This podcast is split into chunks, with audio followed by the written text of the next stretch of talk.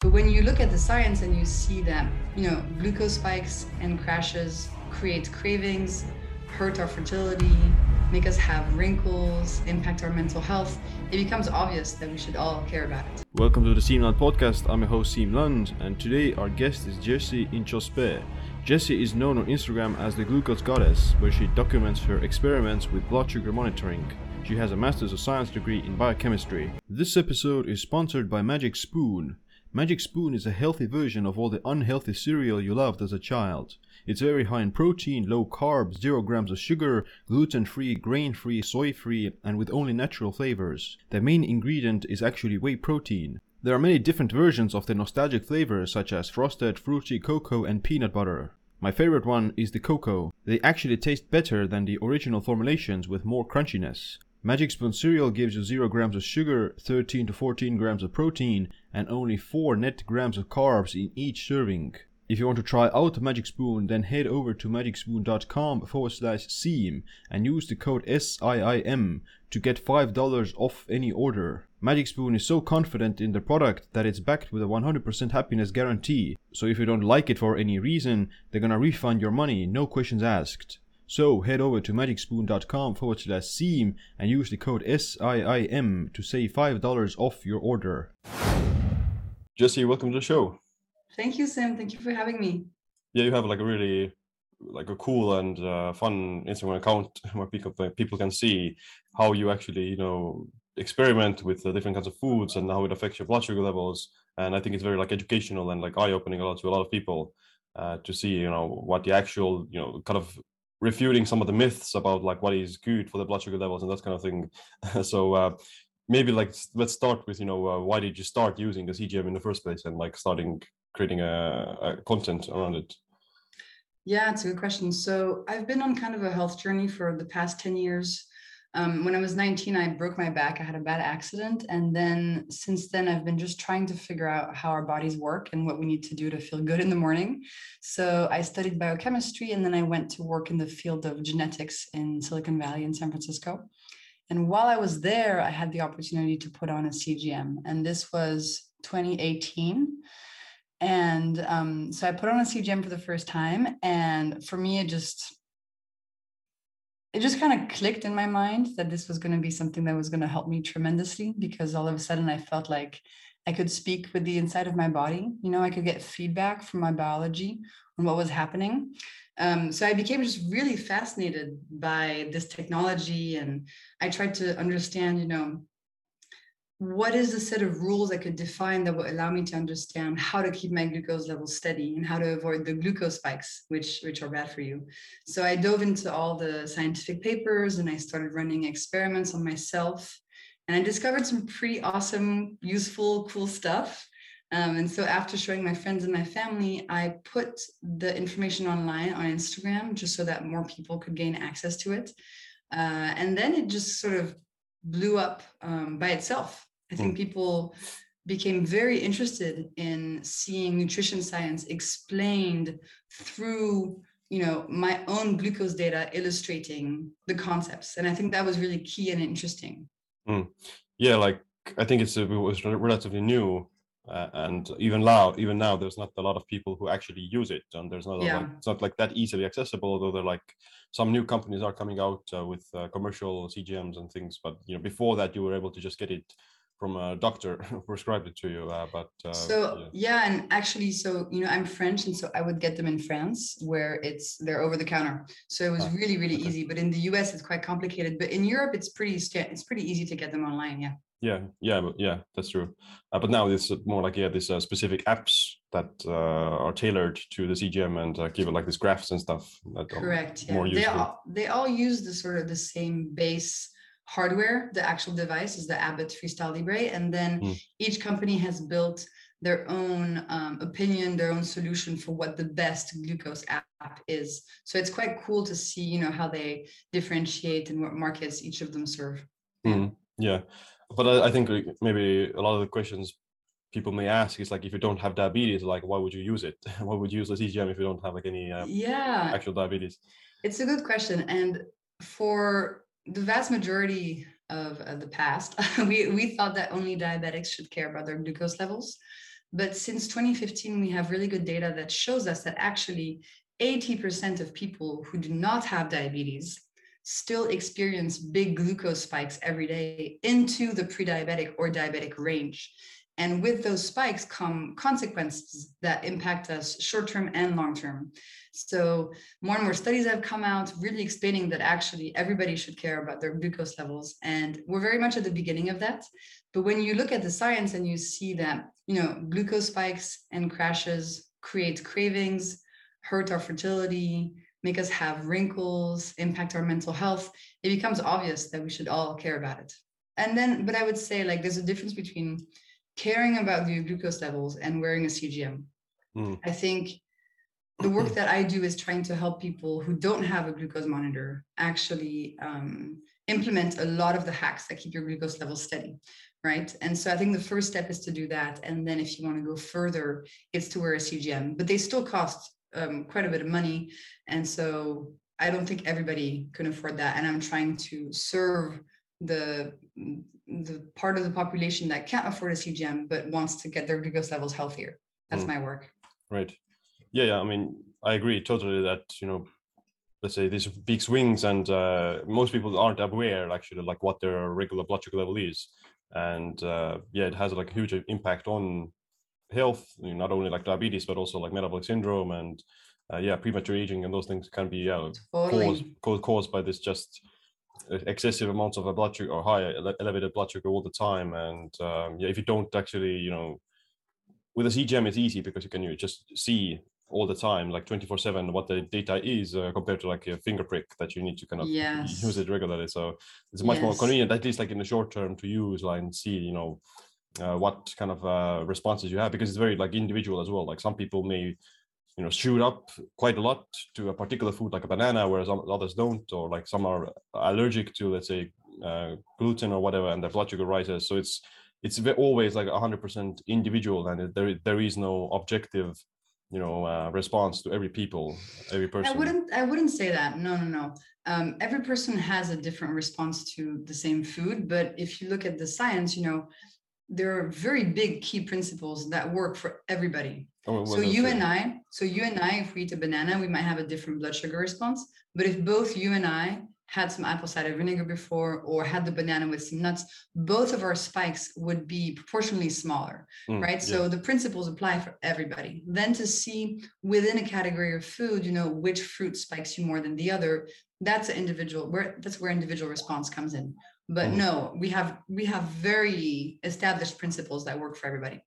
Yeah. Yeah yeah for sure. Like i agree with that uh, yeah it's just yeah like some individual um yeah nuances and uh, like how big the spike is going to be that is like individual and depends totally. Yeah. Yeah and another reason i think it's cool when you are able to get a cgm is that you know it really sort of motivates you to do well when you see the mm. response of your body to implementing one of the hacks i share for example um, it's a good reinforcement to actually see the hack at play inside of your body and i think um, that's also one of the great things about cgms is just to get feedback in real time on what you're doing i think it's yeah, really yeah. awesome yeah and it's also fun like it's uh, like you know fun to use it and uh, look at the data and look at the yeah. graphs and becomes like almost like a game, like a gamified uh, yes. way of the same way like with the sleep tracker. Like if you track your sleep, mm-hmm. then it becomes like this. You want to score higher points and actually do better, and uh, makes you actually make better health choices. Yes, so, more more careful with like overeating uh, carbs or whatever.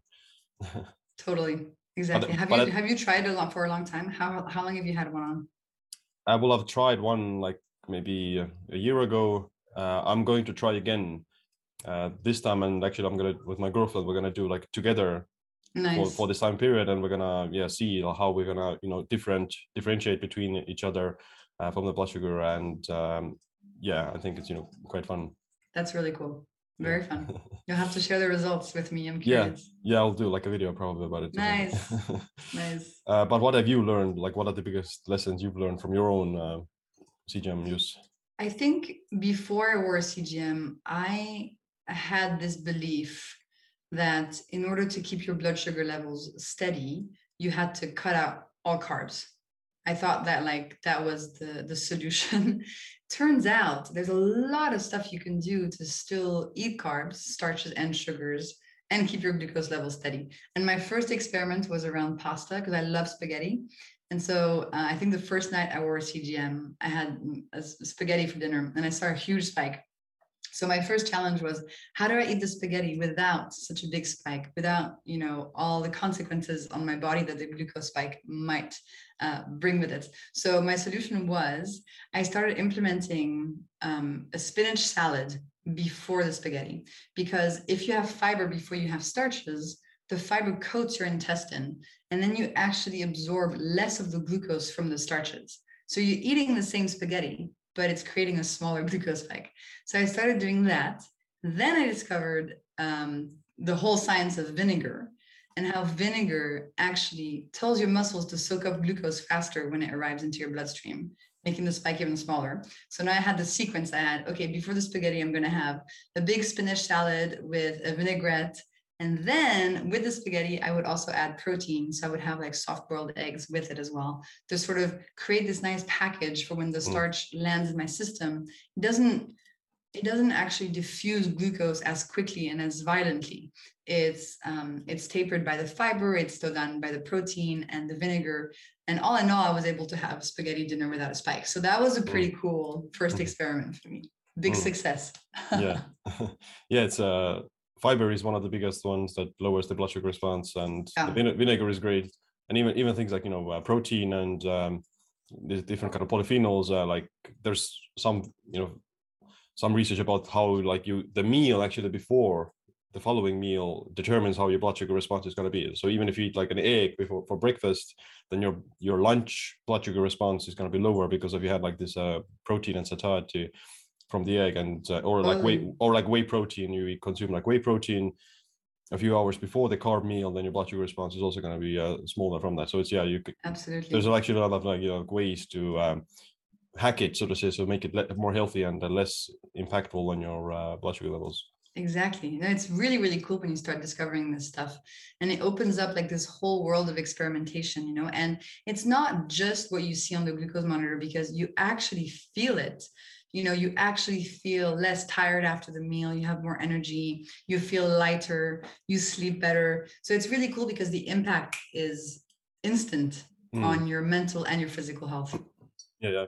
Um what what is let's say you, you what would you consider high? Like what is what, what what are some levels of you know your normal blood sugar response and where do you consider something that starts to be more you know elevated and uh, where do you let's say where do you not want to go? Like where is like the diabetes range?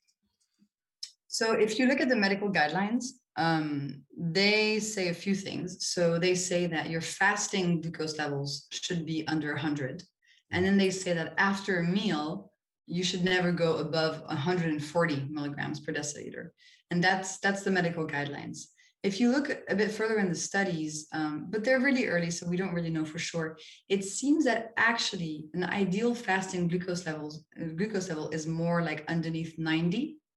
And then if we look at um, in healthy individuals and people who don't have diabetes, if we look at the glucose spikes, it seems that actually the objective might be to reduce any spike of more than 30 milligrams per deciliter after a meal.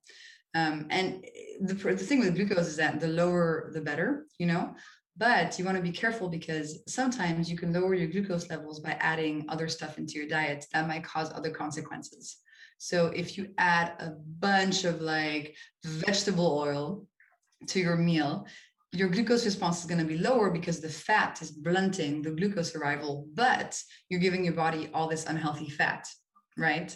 So that's one one example. Another example is like alcohol.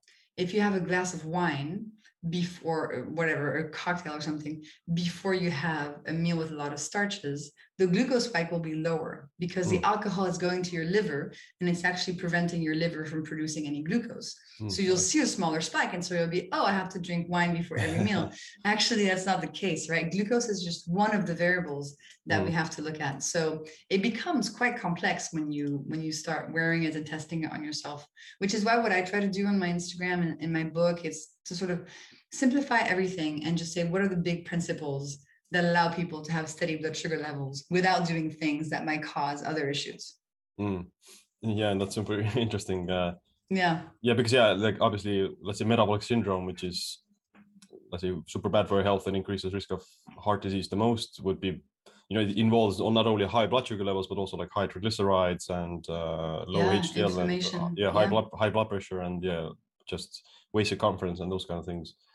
Um, so yeah, it would be very important to know those things as well. Uh, but Yes. what is yeah like what happens you know let's say you eat only you don't do anything for blunting the blood sugar um you eat yeah just you know straight up white bread or something like that uh what what is what is the spike gonna do you know what is Inside the body. yeah what's the effects Yeah, so there's three main mechanisms of how spikes lead to consequences in the body.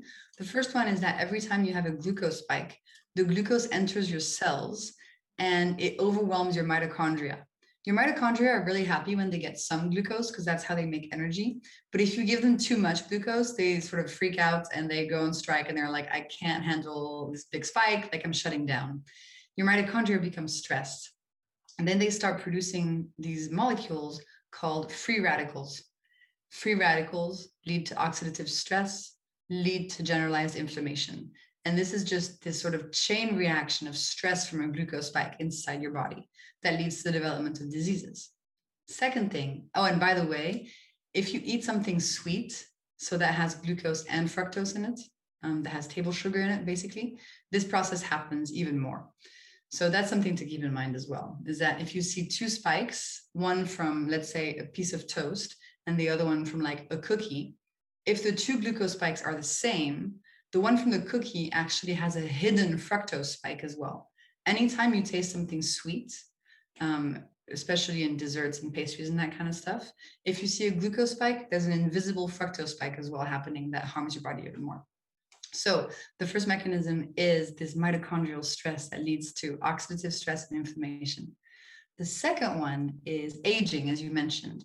So with every glucose spike, glycation happens in the body more and more. And glycation is aging, and it's the reason why our organs fail and we eventually die. So the more glucose and fructose spikes, because fructose also makes it go faster, um, the quicker you age. So that happens internally with your organs, but also externally. You see wrinkles, and you know from from the outside you look older as well.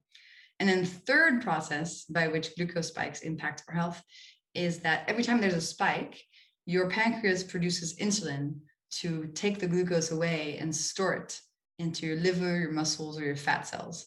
Um, and this is good because it helps your body um, prevent the damage from a a glucose spike that would be too high, but it has its own consequences. You know, too much insulin over time leads to the development of insulin resistance, metabolic syndrome, etc. And importantly, these three processes they go even faster if you're having if you're eating something sweet. So that's why it's always better to have something starchy than to have something sweet. Mm, right so um would you say so saying that the like even just the even if the spike is like let's say higher in the short acute term then that's worse than um, a Yes. chronically slightly elevated blood sugar so let's say like Absolutely. if you if you're if you spike it once to like 200 milligrams then that's worse than having 130 milligrams all the time So I'm not sure exactly like, you know, I don't know exactly the scale of like, is 130 the thing or is, is it a baseline of 120 that's okay versus 200? But what we do know from the science is that the it's the it's the spikes and the dips that create the most the most stress stress in the body. So it's been studied specifically on blood vessel cells, and they've shown in the in the studies that yes, you know, a spike is worse than a steady, slightly higher baseline. But Mm. I'm not exactly sure like where's the Whether- limit yeah where's the limit. You know, if a 200 spike is worse than is better than like a 120 baseline or 140 baseline, like I, I'm not sure. But Mm. generally, it's the spikes that we want to avoid. Yeah, because they cause the most damage. Yeah. Well, I personally maybe may think that yeah, I don't know specific like that. Like, where's the limit? I would maybe guess that you know, let's say if you were to have pre-diabetes for ten years, then that's probably worse than uh, let's say having cake at a birthday, like let's say once a week, once a month, or something like that. Like, if you eat the cake, then your blood sugar will rise. Uh, but it's but if you're other at other times, or you're like you know healthy and quite low blood sugar, then is that still healthier than having like pre-diabetes for you know an entire year or two years, ten years? Like in the end, I think like the pre-diabetes, uh, having this blood sugar level at around like 150 or 130 or 150 all the time, 24 seven, may actually over time just you know uh, just accelerate more the aging and cause more damage just because it's you know 24 7 uh, elevated whereas yes. even even if even if you eat like a piece of cake or let's say more cake or that you you actually eat like oreos or whatever uh, even if your blood sugar goes like 210 250 but it drops back down then but at other times you're like relatively healthy like is it really worse than having pre-diabetes for no. like five five years no no no no no no no I, I definitely don't think that that's the comparison we can make okay. i think it's more like if you have fasting glucose that's at 92 but mm. every day you have big big spikes into the gotcha. 120 range that's worse than having a steady 95 fasting that never moves. You know it's oh. more like it's more like that. We're not okay. talking ah, about oh, yeah yeah. We're not talking right. about such a big range comparing pre-diabetes to to no diabetes. Um, gotcha. i think that would be extending too much. I would look at the studies but definitely intuitively uh, i think it's pretty clear that it would be in the sort of smaller lower ranges. Yeah. Yeah. So yeah like you would like the most the majority of the day you would still want to be like around 100 maybe below a little bit. Yeah exactly. Especially yeah. at least like while fasting yeah absolutely absolutely yeah. But it's really it's really interesting because um there's also a genetic component to all of this. Mm. you know your fasting glucose level is also related to your ancestry. For example people of east asian descent they just naturally have a higher fasting glucose level. Mm. we know that our gut influences our fasting glucose level we know that stress influences it as well. Hydration i mean there there starts to be a lot of variables to to sort of understand and peel through. And so i've tried to to simplify all this because it can get quite confusing. Right. A lot of people tell me that they've got a they, they got a cgm and that it really clicked for them when they found my work because it allowed them it allowed them to sort of understand and put context around everything so they could make sense of it because i think if you're just dropped into the data it can be very um, quite challenging to like understand what's happening and what's good and what's not good and what to do. Mm, yeah for sure. Well that's good good clarification. Yeah. Uh, what what what determines the blood sugar rise in the first place? So like uh, you you we already talked about that my blood sugar response will be something different from someone else's to the same food. So what determines um, how a particular person will respond to like a meal? Yeah, so it will be a combination of many, many things happening in their body. So it'll be how quickly they're eating, how hydrated they are, what the composition of their gut bacteria is, their stress level, their age, their metabolic health, um, you know, how well they slept the night before. I mean, it's just like you and I will definitely have different responses to a banana because, you know, we're just different people. We have completely different bodies and microbiomes and, and lifestyles. Uh, it also depends what you ate pre mm. previous meal, what you ate the night before, how much muscle mass you have. I mean, the list goes on and on and on. Yeah. which is why I think, you know, while that is interesting, I think most people get a huge amount of value by just sort of applying the the key principles which are eating your vegetables first when you have a meal, starting your day with a savory breakfast instead of a sweet one, incorporating vinegar, moving after you eat. If you want something sweet, having it as dessert instead of as a snack, you know, those kinds of things go a super, super long way. But when you and your girlfriend do the testing, you will definitely see very different responses. However, as I mentioned, like if you both eat a banana, you might see very different spikes, but if you both add nut butter to the banana, both your spikes will be smaller. Mm. And the thing is, you can't really compare two people's glucose spikes and just like make a judgment call about which person is healthier mm. because it, it, it, there's just so much stuff going on. Right. Yeah. Yeah. Yeah. yeah. For example, like you can um, let's say if you exercise before eating the carbs, then it will also uh, shuttle the glucose faster into the cells, like the uh, resist. Let's say near maximum intensity muscle contractions are gonna recruit the GLUT4 receptor to the cell surface that actually drives the uh, glucose into the cell without needing exactly. insulin. So even if you're like insulin resistant, let's say exercise will uh, bypass that thanks to this GLUT4 Exactly. activation. So you can, Yeah. yeah. if you exercise before, you can have like a better blood sugar response uh, if you're diabetic and obese than someone who is fit, but they, let's say, eat the carbs while being sedentary and uh, after waking up, for example. Exactly. And also, like if you've been fasting for three days and then you eat a banana, you're going to have a much bigger spike than if you've been eating for a while. Also, if you're somebody who has ovaries and you have a menstrual cycle, depending on when you are in your cycle, the levels of hormones in your body will be different. And so your response to the same food will be different. So it's just like, the constellation of variables is so wild. I mean, it just like it blows my mind. Yeah. Uh, are there any like, mm, like supplements that help with that? Are, are you using any supplements with the blood to help blood sugar? It's interesting. I'm starting to look more into that. So the big one that we know works really well is vinegar. So the acetic acid in the vinegar has a huge impact on telling your muscles to uptake more glucose. So that's really, really useful. Um, then people find that berberine works, cinnamon works. I'm going to start experimenting with probiotics and just sort of see if, you know, you can change stuff in your gut in terms of the metabolism of the glucose to actually move the spikes and the fasting level. That sounds really interesting. But I'm not a big supplement person. Apart from vinegar, I don't really take anything for my glucose levels because I find that what has the most impact is just what I eat, you know, Mm. the hacks. Mhm. Um, and I just don't like taking pills every day. I Right. just, I, I'm I'm not, I'm just not that kind of person. Yeah. Mm. But there's a lot of stuff to, a lot of cool stuff to try for sure. For sure. Yeah. But you think- can't like out supplement a bad diet. Like if sure. you're just eating starches and sugars, it's not because you sprinkle some cinnamon on it that it's going to make a difference. Maybe if you take like metformin, maybe a little, bit, but that's not like Yeah. recommended for most people, I think.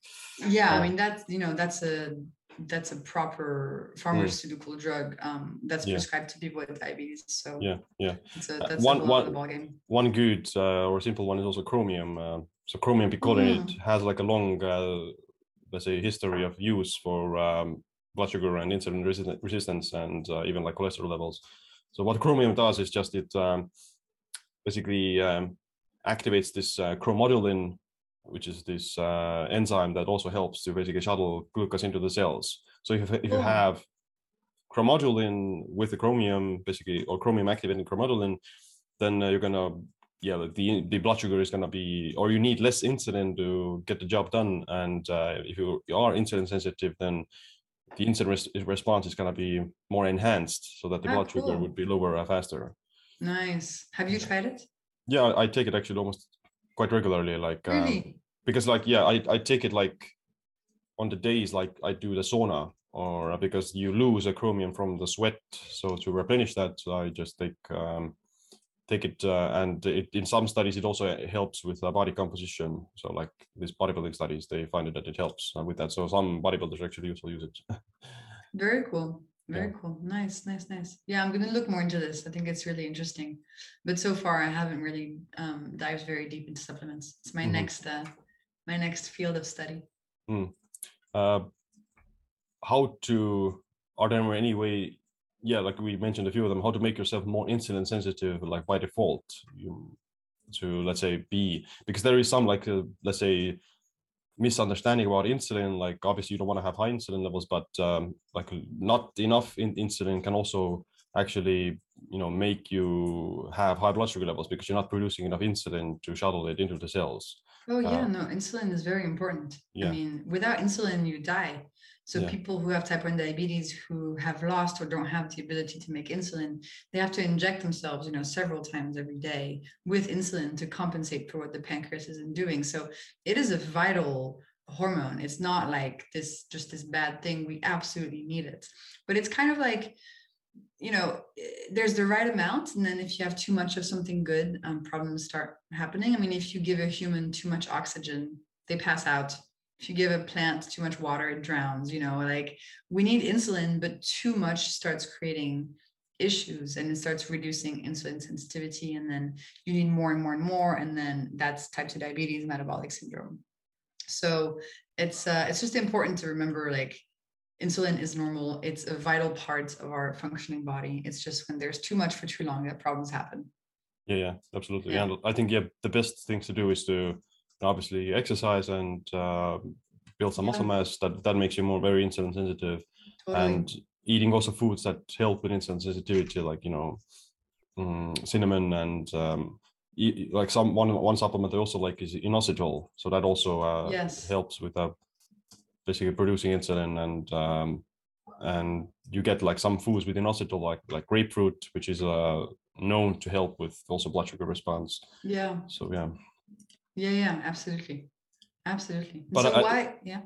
I'm obviously because uh, like some of the controversy is also that you know if you go low carb then um, you're not really becoming more insulin sensitive like you improve your blood sugar levels and insulin levels but you're not really becoming more insulin sensitive because you're Mm, you're not eating uh, foods that raise insulin and um, over time your body actually becomes less efficient at it so if you eat carbs then you're healthy and you do all the right things then still producing the insulin is still going to make you like more insulin sensitive um, and um, you so you basically don't want to be basically keeping the blood sugar low all the time or being in full ketosis because that will eventually also make you a bit insulin uh, resistant Interesting. Yeah. The, the one study that I found that was kind of on this topic is that um, if it's, it's around fasting and the first meal you have after you've been fasting for a long time. So Mm. if you've been fasting for a long time um, and then you have carbs, your body, your body's insulin levels are so low that you Mm. get a massive glucose spike. And so you get all the harmful consequences. So what you're saying is like you have to remind your body to train itself to produce insulin when it Yeah. needs to, so Yeah. that it doesn't just shut off the production completely. And then you might get consequences when you do eat stuff that rises your blood sugar levels. Yeah. yeah yeah yeah yeah that's like chronic ketosis can uh, kind of cause it so so cyclical at least what but i think is like a bit healthier So Um, what do you do? You do cyclical ketosis? Uh, well, I'm not. Uh, I'm not like full ketosis uh, uh, almost ever. Um, I do. I do like a cyclical. I do fast as well. Like I eat once or twice a day, so I get Yeah. this period of uh, this some semi ketosis in the morning, and uh, when I when I do it, like most of the time I eat like still low carb, but I'm not like uh, worried about the carbs. I'll just eat vegetables and uh, things like that. Uh, but on some other days I eat yeah like more carbs with some potatoes or fruits and uh, especially after workout. So I'll use the carbs to help with um, muscle glycogen and uh, Yeah. recovery. So yeah, I, I can adjust the carb intake based upon my physical activity. So if I'm exercising more, then I eat more carbs. If I'm sedentary, then I just eat less. Yeah, that makes sense. Mm. Nice. When are you starting the experiment with your girlfriend? well, uh, we're waiting for uh, to set up with the app, uh, but um, maybe like in a few days, mo- tomorrow or something. Yeah. So Exciting. it's Very cool. the video. The video should be out uh, before this podcast comes out. So Nice. so you can reference it. yes. you can send people to it. yeah. Um, but uh, let's say you messed up. You ate foods that raise your blood sugar quite high, and you- maybe you eat like a cheat meal or something. So is there ways to like repair the damage, or how do you let's say go about lowering the blood sugar after meal? Yeah, absolutely. So, I mean, you know, I'm not a proponent of, of never eating carbs, not at all. Like, I eat a lot of carbs and I think it's cool to just enjoy them. They're part of life. And so that's a question I get often. It's like, oh, I was at a birthday party. I just ate like five slices of chocolate cake. That's probably not great for my glucose level. Is there anything I can do? And the good news is there is. So I the two main things are one, you can always drink some vinegar afterwards and it will still help your muscles uptake more glucose as it comes into your body. So, um, you know, a tall glass of water, one tablespoon of apple cider vinegar, white wine vinegar, whatever you want. You can use a straw to protect your teeth. If you do that within two hours of eating the stuff, it's still going to help you.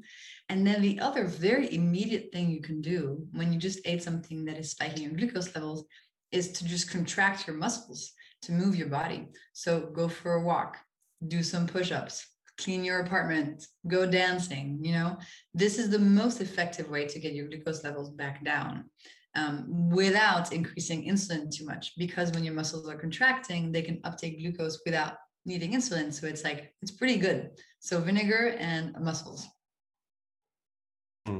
Yeah, like even like going for a walk, Mhm. like a 10 minute walk and I'm almost like cut it in half. I think uh, Exactly. the, blood sugar response. Exactly, exactly. It's very, very cool. Yeah. Yeah. Yeah, and most people just you know lay on the couch after eating the dinner or something, uh, which is not the best uh, response actually. So you should go. yeah it's not walk. the best i mean it's also fine but yes i agree like the, the short walk is really nice you know get a dog and walk your dog or Mm. even doing the dishes or you know cleaning your kitchen stuff like that is really helpful yeah Mhm. Um, so we were talking a bit about like fasting and ketosis. So um, Mhm. have you tried uh, or measuring? You know, looking at uh, how does the fasting affect your blood sugar levels? Totally. I mean, so when you're fasting, you're not eating anything. But what's remarkable is that your blood, your glucose levels actually stay very, very steady because as you're using glucose, your liver is producing glucose to put into your bloodstream. So you see something extremely steady. And when you work out and you're fasted, you might actually see a spike in your glucose levels because that's your liver releasing glucose for your muscles to use.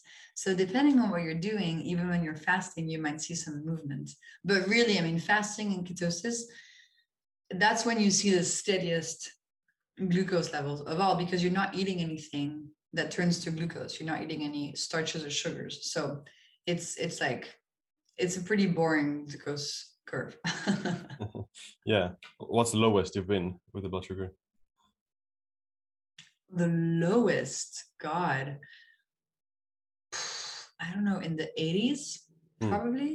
Okay. um but the highest i went to so one thing that really blew my mind is that i once spiked to 200 Hmm. not after eating but after a stressful presentation i had to give in front of like 500 people Mhm. and the stress response in my body was such that the cortisol and everything pumped all this glucose into my system so that i could run away from the tiger that Mhm. wasn't there and with eating something i think the highest was probably 180 when i ate like 12 cookies one day Nice. Yeah.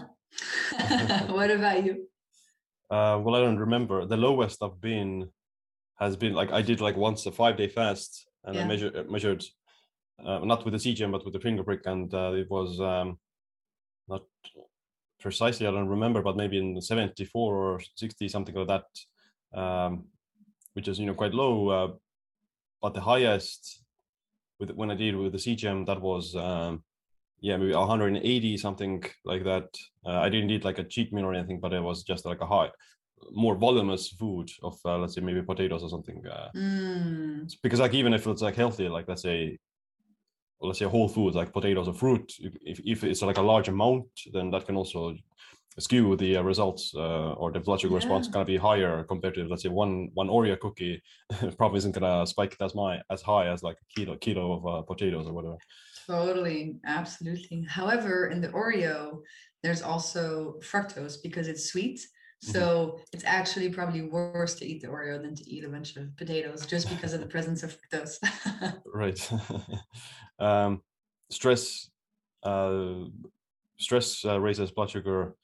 Mm, is you, do you see like uh, also the diurnal change like in the morning when the cortisol production is naturally higher? Is it is your cgm also elevated I see it really depends on the day. It's really incredible. So some days I have a little spike when I wake up.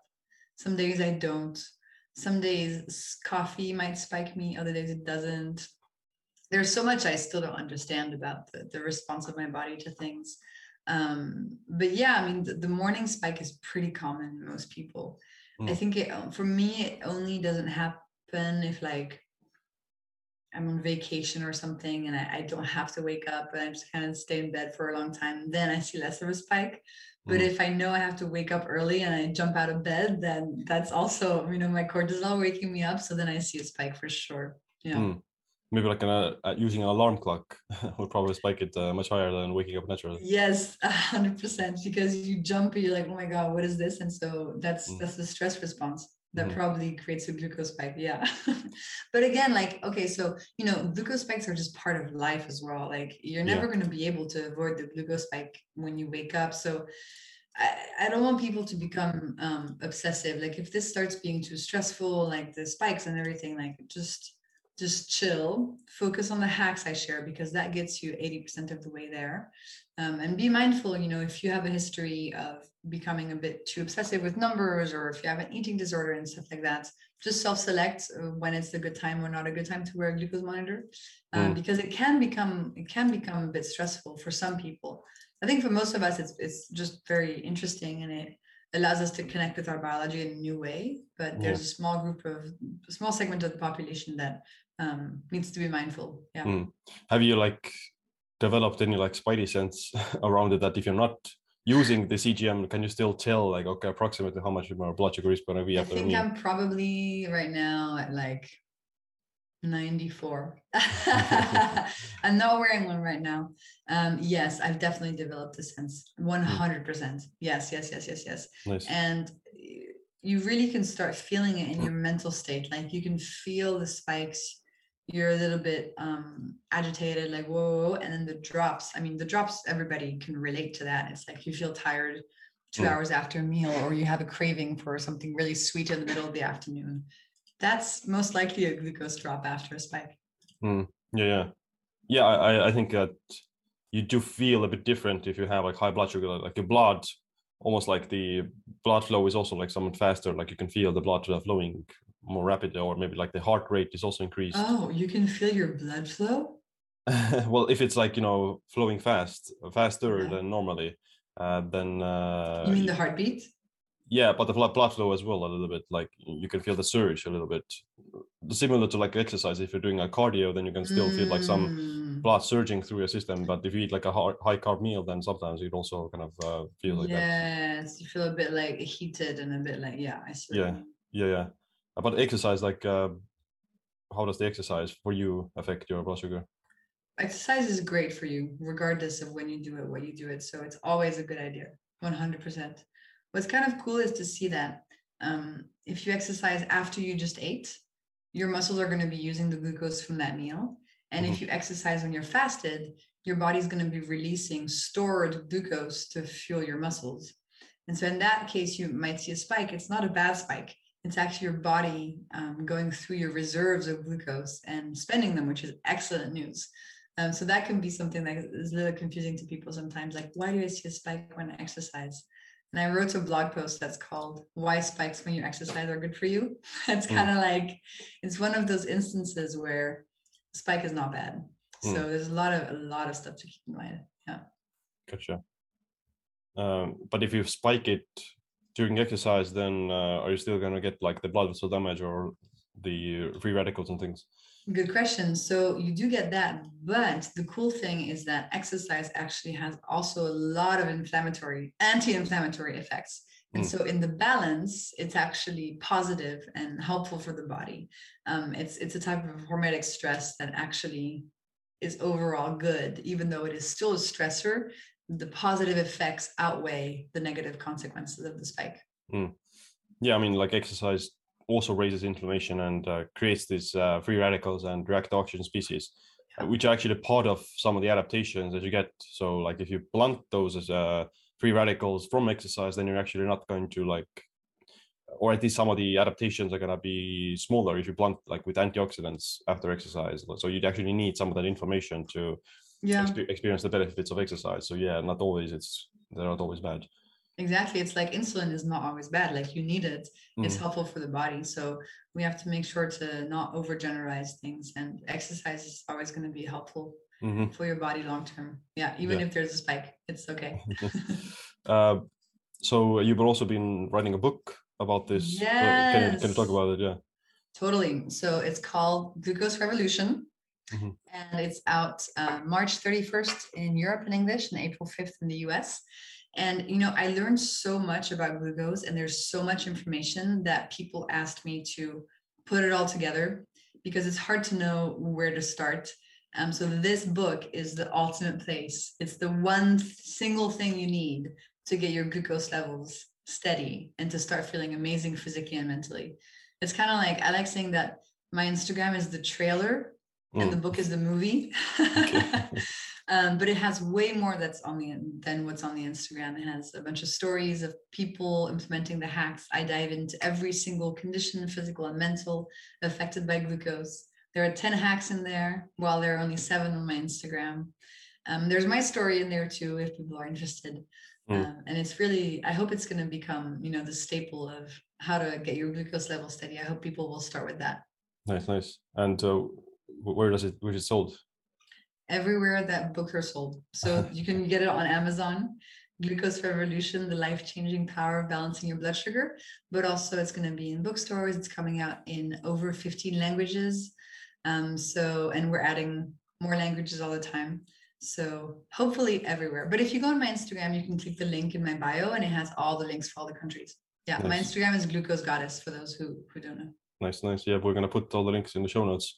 And um, I wanted to ask, like, like how often do you use the CGM because it lasts for 14 days? yeah Um, so, like, do you use it all the time, or how frequently do you actually use it? So the first two years I had it on the whole time. Um, and now I kind of cycle. So I do it like once or twice per trimester. So like about one out of every three months is what I do. Um, yeah, that seems to be a good a good cadence. Because I think all the time, sometimes you don't need it all the time.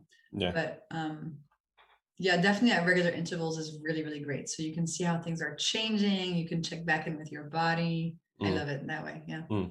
yeah. It's, I think it's good to basically um, have at least yeah, like trial run of 14 days to get the baseline, and uh, after that, you, if you're like healthy and everything is fine, then you probably don't need to track it all the time. But if you have, let's say, some uh, signs of pre-diabetes or something, then maybe try it again a few uh, weeks later when you've changed things. Uh, but yeah, like not all the time is uh, needed. Uh, but I think everyone should maybe do it like once, mm, at least once in their lifetime or something. Yeah. And if you can afford it, it's really, it's really just a nice partner to have Mm. ongoingly and just to check back in. I think there's a lot of value even for people without prediabetes to to check back in with their glucose levels on regular intervals. But um, it's up to it's up to the person to figure out what works for them for sure. Right, right. Yeah, I agree. Uh, well, it's been uh, great uh, talking with you. Uh, before I ask my last question, uh, where can people learn more about you and your work?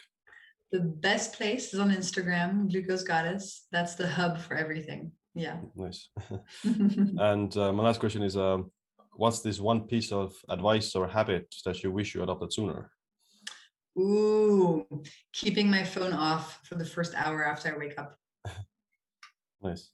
That's been a really big change in how I sort of set my my mind and my intention for the day and it's allowed me to really reduce stress and be much more um, effective in what I want to achieve, what I want to get done, how I feel. So that's a, that's a huge one for me. Yeah. Hmm, nice. Good advice. Yeah. It probably also keeps the blood sugar low that you're not going to get uh, tri- triggered by some news or. Totally. Absolutely. Yeah. Nice. Thank you Alright. for having me, Siim. It was really nice. Yeah, it was great to talk. Take care. Bye.